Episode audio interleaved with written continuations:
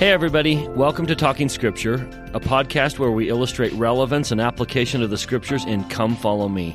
We also dive into the history and cultures of the text. Thanks for taking the time to share and subscribe to this podcast.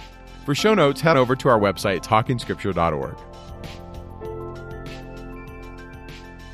Welcome to Talking Scripture. I'm Mike. And I'm Bryce. And today we are going to be in Matthew 19 and 20, Mark 10, and Luke 18. Briefly, as an overview, what we're going to talk about today, we will talk about Jesus answering some questions about divorce and then him blessing the little children. Following this, he's going to have an interchange with what's known as the rich young ruler. And with that will come some questions about wealth and what to do with wealth. After this, Jesus will give the parable of the laborers in the vineyard. And then the mother of James and John makes a special request of Jesus. And after this, Jesus gives the parable of the widow and the unjust judge. And then Jesus tells the story in Luke of the prayers of a Pharisee and a publican. And then finally, we will conclude this podcast talking about the experience in Luke 18 where blind Bartimaeus, a man who sat by the highway side begging, is healed of his blindness. And so that's kind of where we're covering today. Now, we're going to follow Matthew 19 and 20 mostly as kind of our backbone. We'll bring Mark and Luke in as they add insights to that. And then we'll jump to Luke 18 and cover the things that were not in Matthew 19 and 20. Almost all of Mark 10 is included in these verses, so we won't necessarily turn to Mark all by itself. So let's jump to Matthew chapter 19, where Jesus has asked the question Is it lawful for a man to put away his wife for every cause? He says, Have you not read? He which made them at the beginning made them male and female. And he said, For this cause shall a man leave his father and his mother, and shall cleave unto his wife, and they twain shall be one flesh. Wherefore they are no more twain, but one flesh. What therefore God has joined together, let no man put asunder. I really like verse 6, especially as a Latter day Saint. There's a lot of contention and questions that people have today in traditional Christianity. And I've heard people say things like, there's no marriage in heaven, marriage is just a part time thing, or it's just here for mortality. But I really like verse 6 because if we do a careful analysis of that beginning in Genesis, it's God that's joining Adam and Eve. And then Jesus kind of ratifies it and says in verse 6 what God has joined together, let no man put asunder. Now, when it comes to divorce, there were essentially a couple schools of thought in Jesus' day about marriage and divorce. And Jesus is taking the position that we shouldn't get divorced, that it's you know, something that we should avoid. Now, I also acknowledge that we live in a world where divorce does happen. And we've talked about this before, but I briefly want to mention it again. There's a talk by James E. Faust where he addresses this.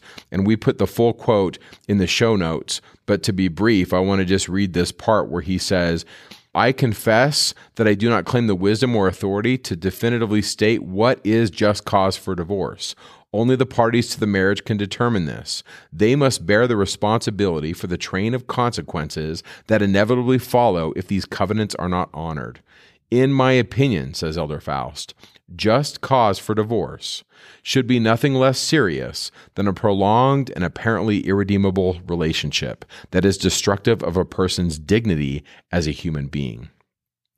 I think that about settles it. I think that Elder Faust is really hitting the nail on the head that marriage is a covenant and we should take it seriously. And essentially, what marriage does is it is a protection for children. It's a place whereby children can grow in a family that loves each other. And as the mother and father have mutual respect and positive regard for each other, that makes a safe place where children can grow. And it really is the schoolhouse to where we can become like our Father in heaven. It's a laboratory where we can practice the principles of true Christian living. But at the end of the day, the parties to the marriage have to determine it.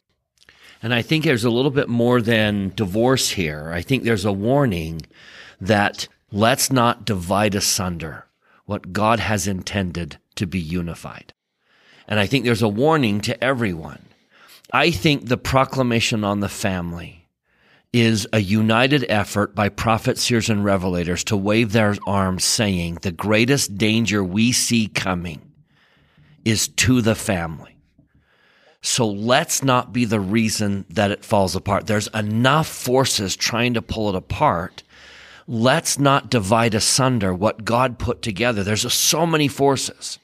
And I think one of the great messages of the war chapters of the Book of Mormon, when Amalickiah attacks, he is slaughtered. Captain Moroni is ready for him. Evil has no power over good. And the war should have been over after that first battle. But in the very next few chapters, the Nephites forget who the enemy is and they start fighting amongst themselves. And the moment I start thinking, my family, my spouse, the people of my church, my friends and neighbors, the moment I begin to think that the enemy is there, that's the moment I open up the door to the real enemy.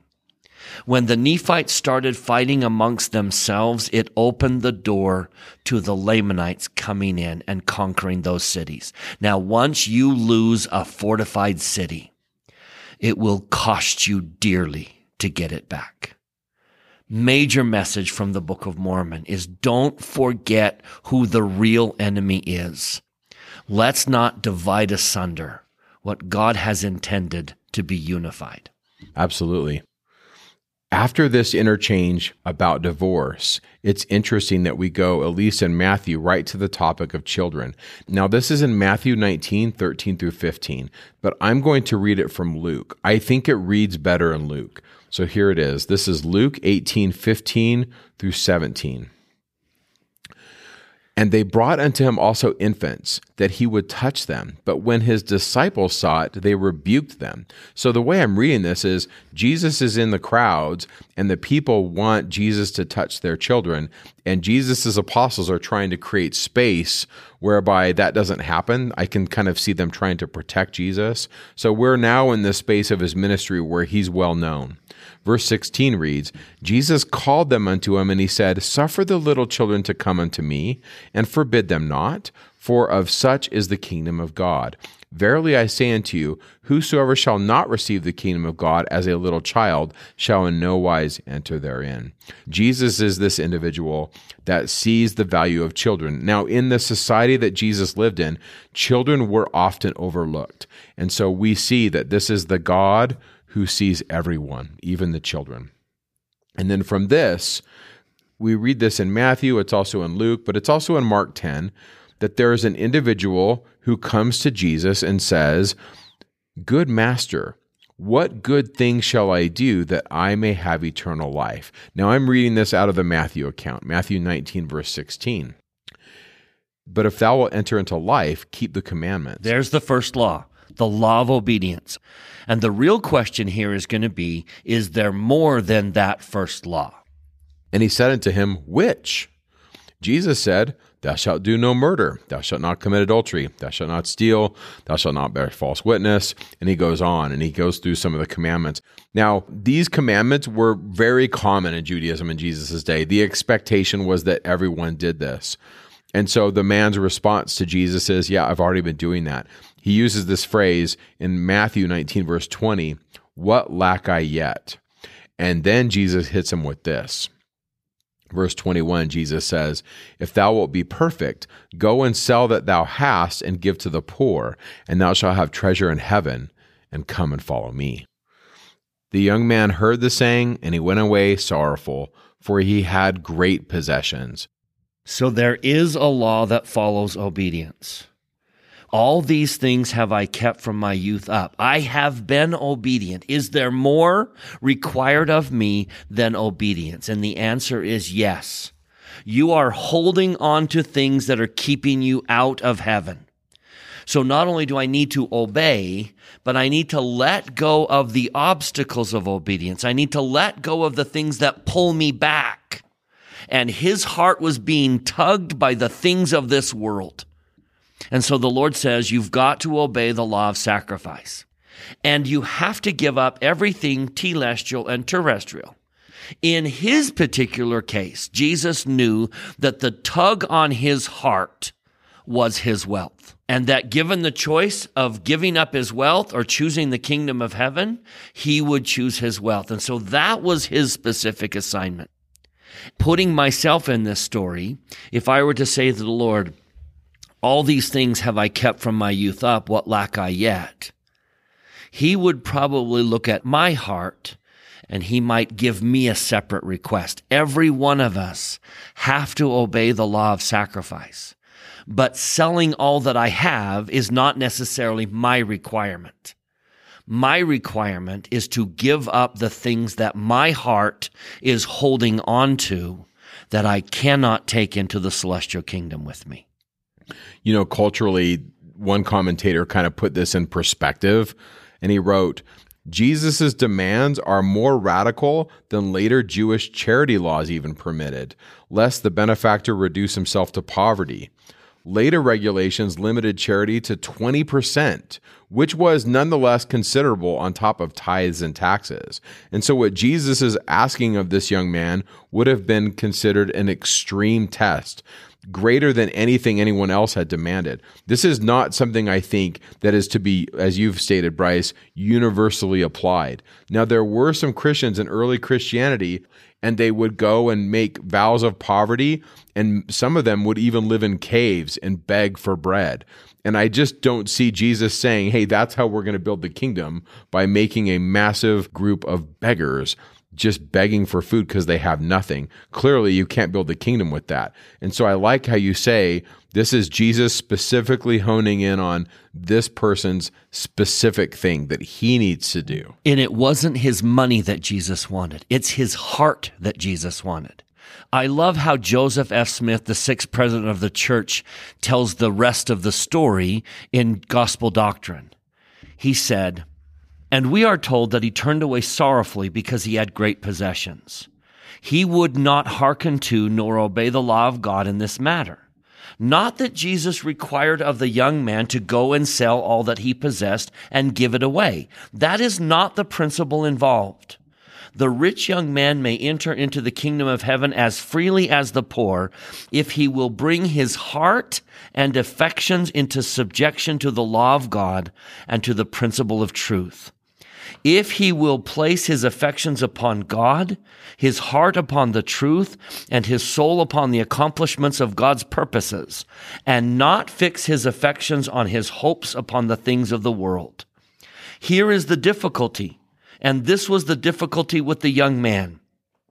He had great possessions, and he preferred to rely upon his wealth rather than forsake all and follow Christ. If he had possessed the spirit of truth in his heart, to have known the will of God, and to have loved the Lord with all his heart and his neighbor as himself, he would have said to the Lord, Yea, Lord, I will do as you require. I will go and sell all that I have and give it to the poor. Now listen to what President Smith says. If he had had it in his heart to do this, that alone might have been sufficient and the demand would probably have stopped there. That's good. He does go away sorrowing. We read that in verse 22, where it says, The young man heard the saying, and he went away sorrowful, for he had great possessions. And then Jesus said to his disciples, Verily I say unto you, that a rich man shall hardly enter into the kingdom of heaven.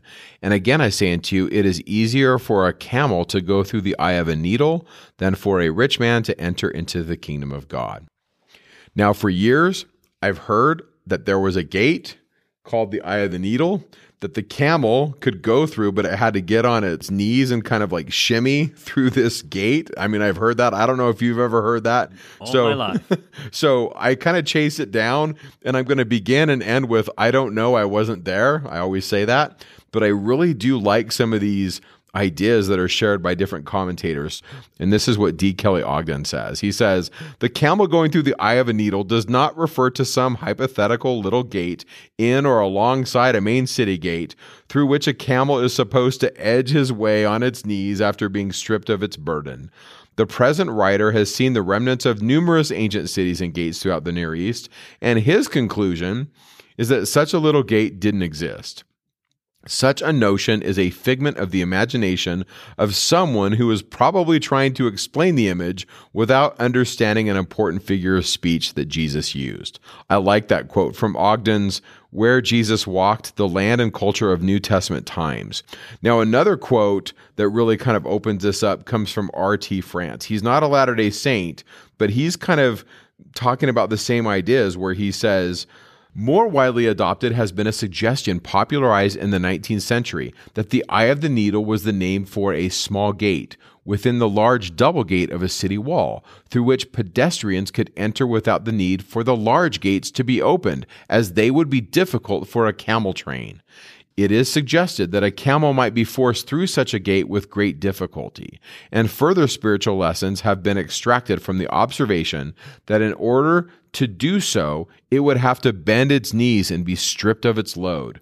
This romantic speculation has been repeated so often that it is sometimes treated as established fact.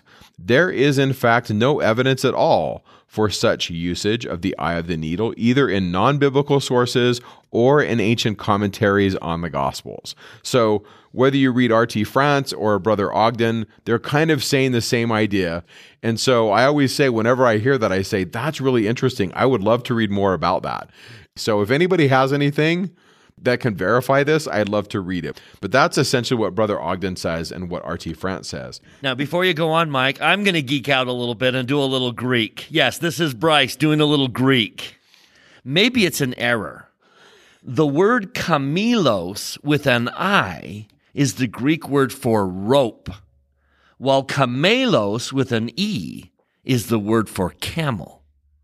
So maybe it was a typo and what Jesus really said was, it would be easier for a rope to go through the eye of a needle than camel. Just throwing that out there. Either way, it's hard. Yep. I love this quote by Hugh Nibley. And he says this We are told that the apostles were amazed beyond measure when he told them that.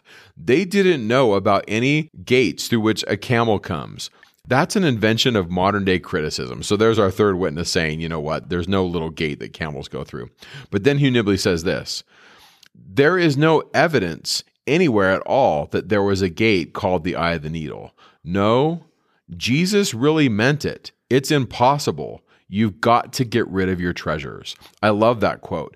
And Hugh Nibley talks a lot about this in his writings this idea of, am I holding on to my treasures? Because if I am, I'm going to miss the kingdom of God.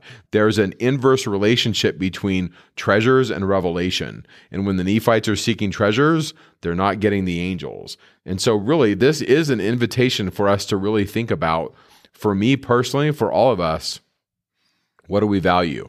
Now, on the, on, on another level, the kingdom of God has to have treasure. It has to have land in order to redeem. It has to have treasure in order to help people to live consecration. And so I understand the purpose that money has. But for me as an individual, am I letting that stop me on my journey? And I think we need to rethink these things. Maybe a joke will help.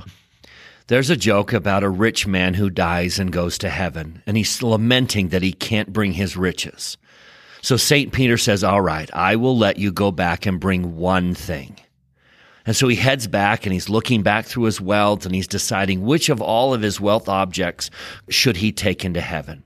He decides to take a solid gold brick.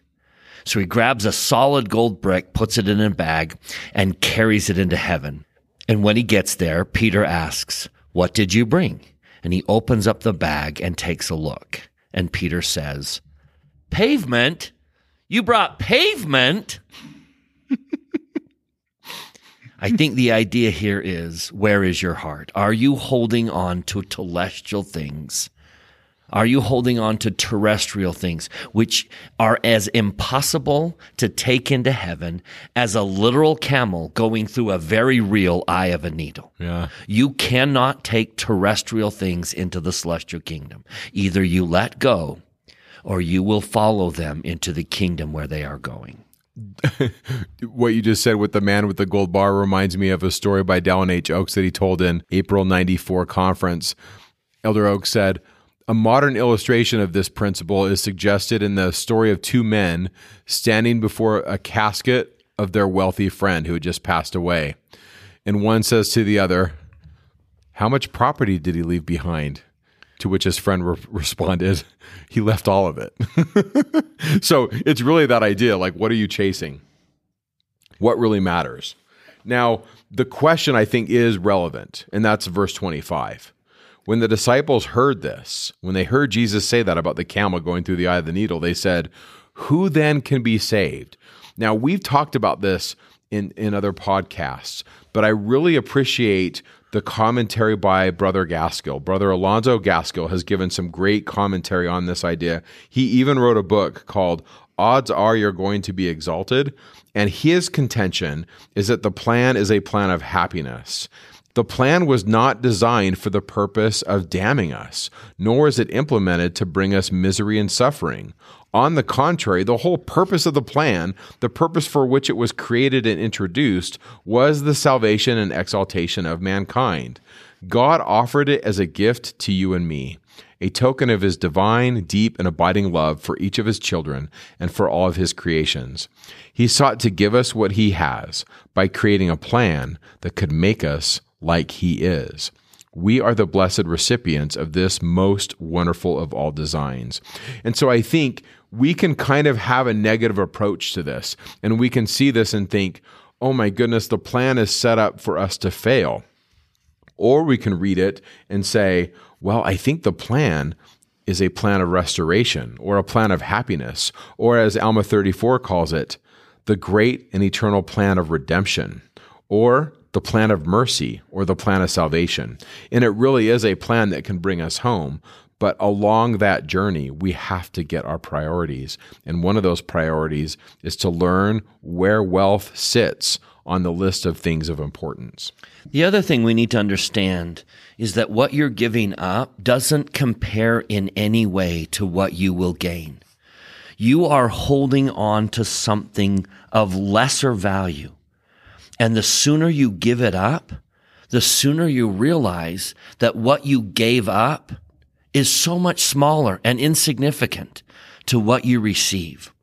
C.S. Lewis wrote a wonderful book called The Great Divorce. It is the divorce of heaven and hell. It's a group of ghosts that go on vacation to heaven and they're invited to stay as long as they give up the one thing they're holding on that's keeping them in hell. Only one of them stays. And he has a red lizard on his shoulder. And he's so embarrassed about that red lizard, he'd rather go back to hell where he's comfortable than stay. Well, a mighty angel shows up, which is obviously Christ, and asks the man if he can destroy the lizard. And after a wonderful little exchange, he finally gives in and says, Go ahead. And the angel, or Christ, rips that lizard off his shoulders. And then something wonderful happens. The ghost turns into a man, and the lizard turns into a stallion.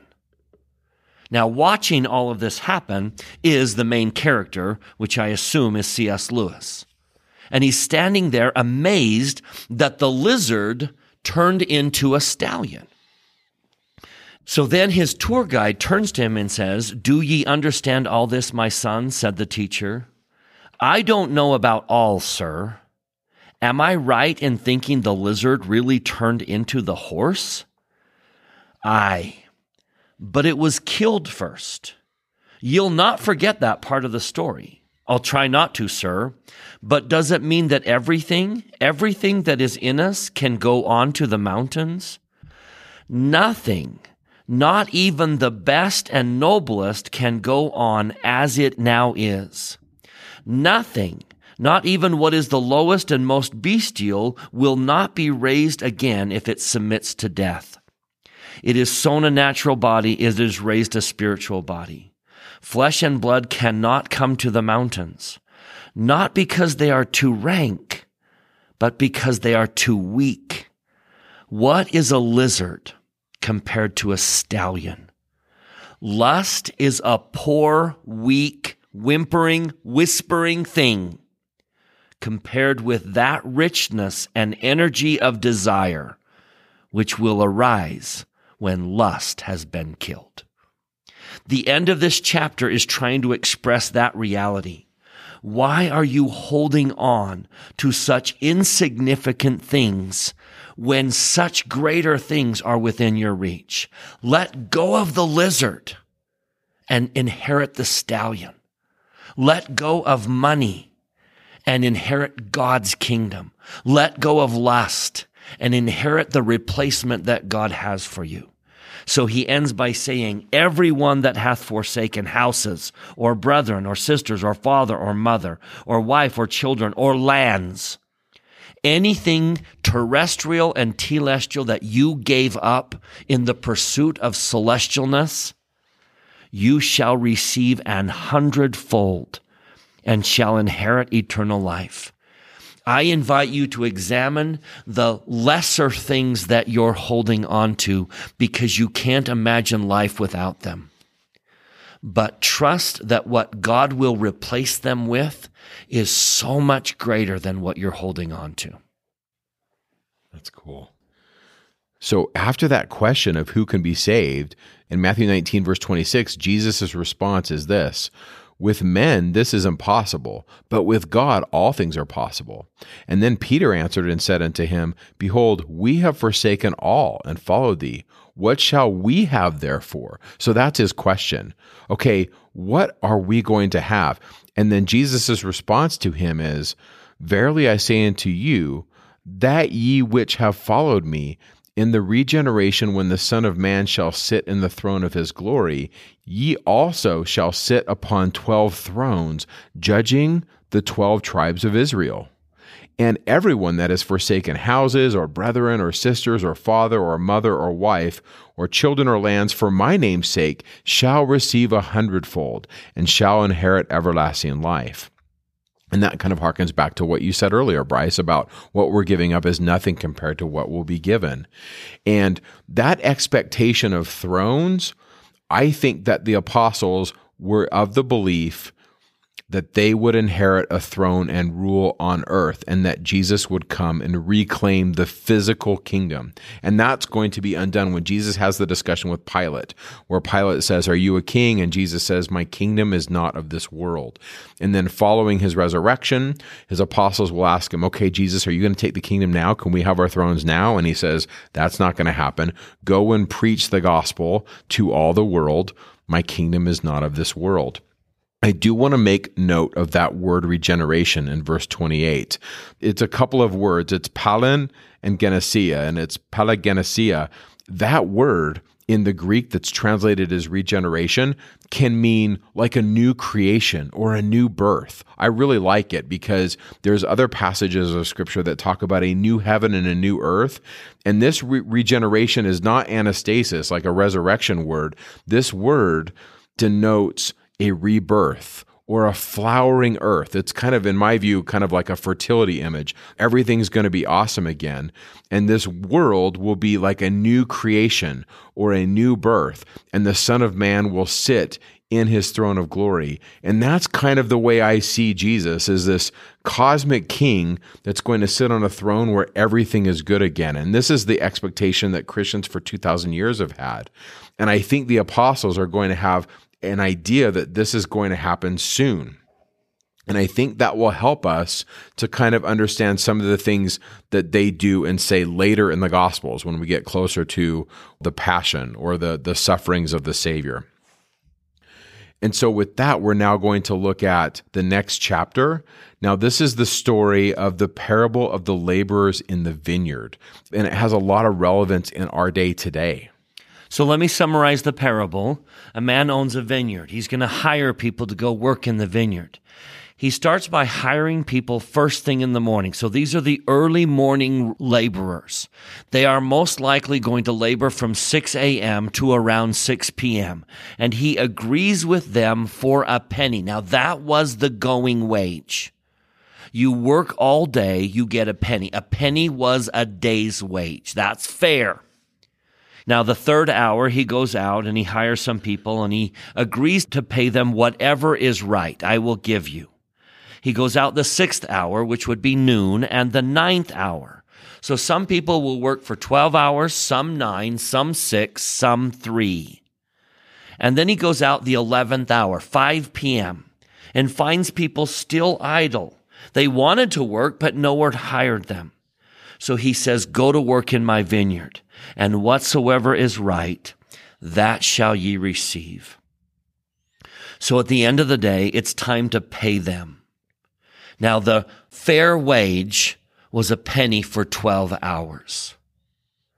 He starts with the five o'clock hires who worked for one hour and he paid them a penny, a day's wage. That was overly generous. This is what I call a mercy moment. They received an abundant blessing from God. They worked one hour and he paid them a penny. Now here's the problem we as human beings make. Because today is someone else's mercy moment, we assume that I'm entitled to the same mercy moment. But when the first came, they supposed that they should have received more, and they likewise received every man a penny. They were treated fairly. Now, no one is treated unfairly. But this is what we do. Because I'm being treated fairly by God and you're having a mercy moment, somehow I am ungrateful. And they murmur. And they say, These last have wrought but one hour, and thou hast made them equal unto us which have borne the burden of the heat of the day. And the Lord responds and says, Friend, I do thee no wrong. Didst thou not agree with me for a penny? Take that as thine and go thy way, and I will give unto this last even as unto thee. Is it not lawful for me to do what I will with mine own? Is thine eye evil because I am good? Now, Elder Jeffrey R. Holland will address this parable in the April 2012 conference. And he will say, Brothers and sisters, there are going to be times in our lives when someone else gets an unexpected blessing or receives some special recognition. May I plead with us not to be hurt and certainly not to feel envious when good fortune comes to another person. We are not diminished when someone else is added upon.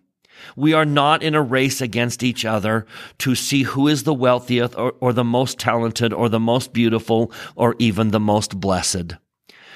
The race we are really in is the race against sin, and surely envy is one of the most universal of those. So I think that's an important point. I should not be offended at the Lord's mercy. And I want to just testify God is fair. And just because today isn't your mercy day doesn't mean you won't have one. I believe what makes this parable fair is to trust that someday will be my mercy moment. So let me rejoice today with you because today is yours. Trusting that my mercy moment will come. Bryce, I really like this where Elder Holland says, This is a story about God's goodness, his patience and forgiveness, and the atonement. It's a story about his generosity and compassion. It's a story about grace. It underscores the thought that the thing God enjoys most about being God is the thrill of being merciful. I really like that. Yep. I like to illustrate this point with the story of Dieter Uchtdorf and his red bicycle. When Elder Uchtdorf was a young man, their family immigrated from East Germany to West Germany. His father had been a well-known figure in the community, and the only job he could find was that of a launderer. He cleaned clothes and he hired his son Dieter to deliver those clothes. Now, Dieter had an old iron bike that was heavy and was very difficult to ride up and down the hills of West Germany. He wished he could have a red bike, a nice, sleek, thin red bike like some of his friends had. Now, his friends were in a mercy moment and they got the red bike and Dieter got a black iron horse of a bike.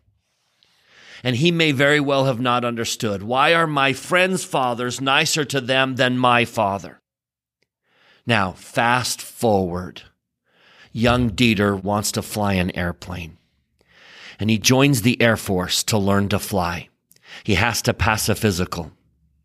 During that physical, one of his doctors says, you have a lung disease that's been cured. He was curious about the curing of his lung disease. Dieter Uchtdorf knew nothing about a lung disease, nor had he received special treatment to cure it. And then a light went on. It was the iron bike. Pedaling that iron bike up and down the hills of East Germany cured his lung disease and now qualified him to be a pilot. Had God given Dieter his mercy moment when he was a boy and given him a red bike, it would have cost him the many airplanes he wanted to fly. I witness to all of you who are having a fair day and might be struggling with someone else who's in their mercy moment. That someday will be your mercy moment. And he will be overly bounteous in his blessings to you. Yeah. After that, Jesus gives a brief explanation of what's about to happen in verse 17. We read, Jesus going up to Jerusalem took the twelve disciples apart in the way, and he said unto them, Behold, we go up to Jerusalem, and the Son of Man shall be betrayed unto the chief priests and unto the scribes, and they shall condemn him to death, and they shall deliver him to the Gentiles to mock and scourge and crucify him, and the third day he shall rise again. Right after he explains what's going to happen, James and John's mother comes to him and she's described as the mother of Zebedee's children. That's Matthew 20, verse 20. And she says to Jesus, Grant that these my two sons may sit, the one on thy right hand and the other on the left, in thy kingdom. And Jesus answered and said, Ye know not what you ask. Are you able to drink the cup that I shall drink of, and be baptized with the baptism that I am baptized with? And they said to him, We are able. But he basically says in verse 23 hey it's not mine to give but my father he's the one that's going to determine this that's verse 23 this indirect intercession of the mother of James and John was often more effective than a man's direct petition for himself in both Jewish and Roman circles. Women could also get away with making some requests that men could not. In this case, however, it doesn't seem to work. Now, Elder Maxwell talked about this request, and this is what he said. To the mother of James and John, who wanted her sons to sit on Jesus' right and left hands, Jesus noted simply that the Father had already made that decision. Jesus understood perfectly the maternal instincts that were at play in the mother's questing for her sons. As always, his response was measured and appropriate.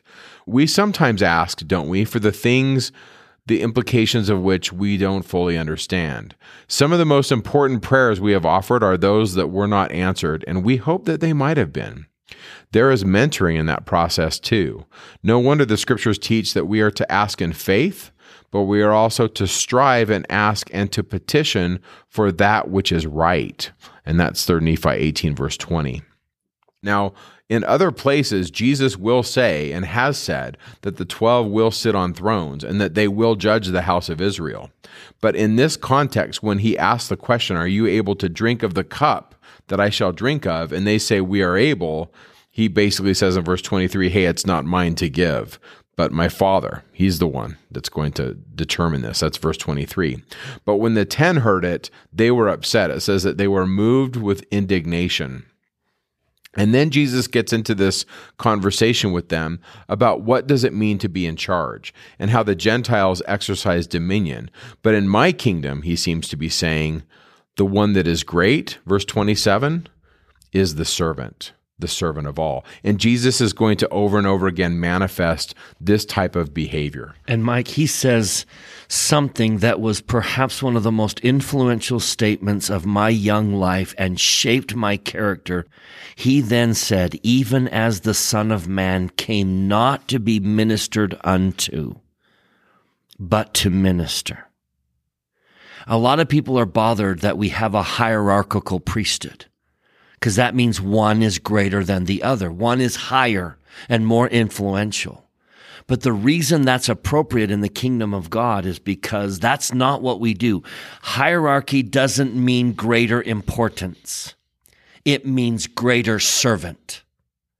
And the Son of Man came not to be ministered unto, but to minister. Jesus didn't come to be served. He came to serve. And if you're going to enlist in his work, you've got to follow that pattern. He didn't come home from a hard day's work and look to be served. He looked to serve. He didn't look at his calling as a, a way to be served, but an opportunity to serve. You must live your life seeking to serve others and to give your life as a ransom for many, not like he did but in living that life. I love that President Kimball once said, My life is like my shoes to be worn out in the service of others. Absolutely. After this discussion in Matthew, we have two blind men that come to be healed. And we're going to kind of combine that story with the blind Bartimaeus episode that's outlined for us in Luke and in Mark and that's going to be in Luke 10, 35 through 43, and Mark 10, 46 through 52. So we are going to leave Matthew for now, and we are going to go to Luke 18.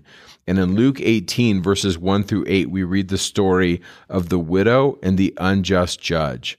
And essentially, the Savior is going to use this story of this widow that keeps coming back to the judge that won't listen to her. And she keeps saying, like it says in verse 3, Avenge me of mine adversary. And she just keeps coming and coming and petitioning the judge. And because she's so persistent, Jesus uses that as a way to liken how we should approach God in prayer.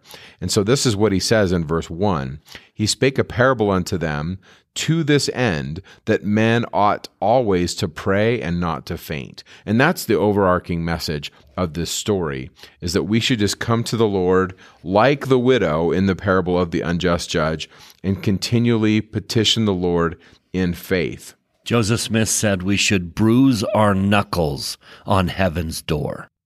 Beautiful. Elder McConkie says, in this parable, it teaches that if the saints will continue to importune in faith for that which is right, and because their cause is just, though the answers to their prayers may be long delayed, yet finally it, they will be fulfilled. This idea that if we continue to pray in faith and we pray for the right things, the Lord will bless the saints in their petitions. Then we get into this avenging their own elect. In Luke 18, 6 and 7, it says, The Lord said, Hear what the unjust judge saith. And shall not God avenge his own elect, which cry day and night unto him, though he bear long with them? This is a standard Jewish how much more argument. If an unjust judge who cared not for widows can dispense justice, how much more will the righteous judge of all the earth, who is known as the defender of widows and orphans, do? And so, in this context, essentially, God would administer his justice, especially when Jesus came to judge the earth. This principle is familiar from the Old Testament. God is faithful to act on behalf of and to vindicate his people by his actions in the present and especially in the future in the day of judgment. And so that seems to be one of the main messages here of this parable. And with that, we move into an actual setting where a couple of people are praying. This is only found in Luke. Uh, this is the story of two people a publican, which you remember is a tax collector, definitely hated among the majority of the Jews, and a Pharisee who's supposedly super righteous. And so we read, the Pharisee stood and prayed thus with himself God, I thank thee that I am not as other men are, extortioners, unjust, adulterers, or even as this publican. I fast twice a week. I give tithing of all that I possess. Now, as a side note, They did. The Pharisees did fast twice a week. Many of the most pious fasted for two full days a week. That would be on Mondays and Thursdays. And yes, that even includes not having water, even though that would be a health hazard. And they were super strict about this. So when this individual says, I fast twice a week, that really was happening. And you can assume there were people that kind of looked at these individuals as super followers of the law. And so Jesus draws this out where this individual is praying and he's talking about, look how awesome I am. And then in verse 13, we read the prayer of the publican. The publican standing afar off would not lift so much as his eyes unto heaven, but he smote upon his breast and he said, God be merciful to me, a sinner. And then Jesus says, I tell you, this man went down to his house justified rather than the other. For every one that exalteth himself shall be abased, and he that humbleth himself shall be exalted. Jesus is teaching that principle of don't think that you're great. Come to the Lord of heaven with humility, and he will bless you. And so, after the, that exchange of those two prayers, the rest of the material in Luke 18 we have covered. We've talked about Luke 18, 15 through 30, about suffering the little children, the certain ruler, the eye of the needle. We've talked about Jesus foretelling his death and resurrection. But then we come to this story of Bartimaeus. Now, Bartimaeus is probably just son of Timaeus. You see, in Aramaic, bar means son of. And so Bartimaeus should probably be read as the son of Timaeus. His name is only occurring in the Gospel of Mark. So in the Matthew narrative, it shifts to two blind men. In Luke 18:35, we read that there was this blind man by the way begging. Now remember, they're going down into Jericho. Jericho is down low, uh, very low, below sea level. So picking up in Mark 10:46, they came to Jericho, and as he went out of Jericho with his disciples and a great number of people, blind Bartimaeus, the son of Timaeus, which is what Bartimaeus means, sat by the highway side begging. And when he heard that it was Jesus of Nazareth, he began to cry, and he said, Jesus, thou son of David, have mercy on me. And many charged him that he would hold his peace. But he cried the more a great deal, Thou son of David, have mercy on me. And I really like this commentary from Lambert and Cracroft where they write this. They write, Consider, for instance, the remarkable account of Bartimaeus, sitting by the roadside just outside of Jericho, begging from the passers-by, hearing the shuffle and shouts of an approaching crowd, discerning in the passing hubbub one name repeated again and again, realizing, crying out of his own darkness into the dust and confusion of his highway, Jesus, thou son of David, have mercy on me. The people of the crowd looking down on this negligible bit of human flotsam, telling him to be quiet, to hold his peace, but Bartimaeus persisting, cries all the louder. It is easy to see what an imaginative writer might do with such possibilities, but listen to the absolute simplicity of Mark's conclusion of these events and feel the power of his narrative. Jesus stood still, and he commanded him to be called. And they called the blind man, saying unto him, Be of good comfort, rise, he calleth thee. And he, casting away his garment, rose and came to Jesus. And Jesus answered and said unto him, What will that I should do unto thee? And the blind man said unto him, Lord, that I might receive my sight. And Jesus said unto him, Go thy way, thy faith hath made thee whole. And immediately he received his sight and followed Jesus in the way. That phrase, in the way, is a common phrase in the Gospel of Mark. The early Christians were called those that were in the way. And that word in the Greek is hodos. And that idea of followers of the way, Jesus is the way, the truth, and the light.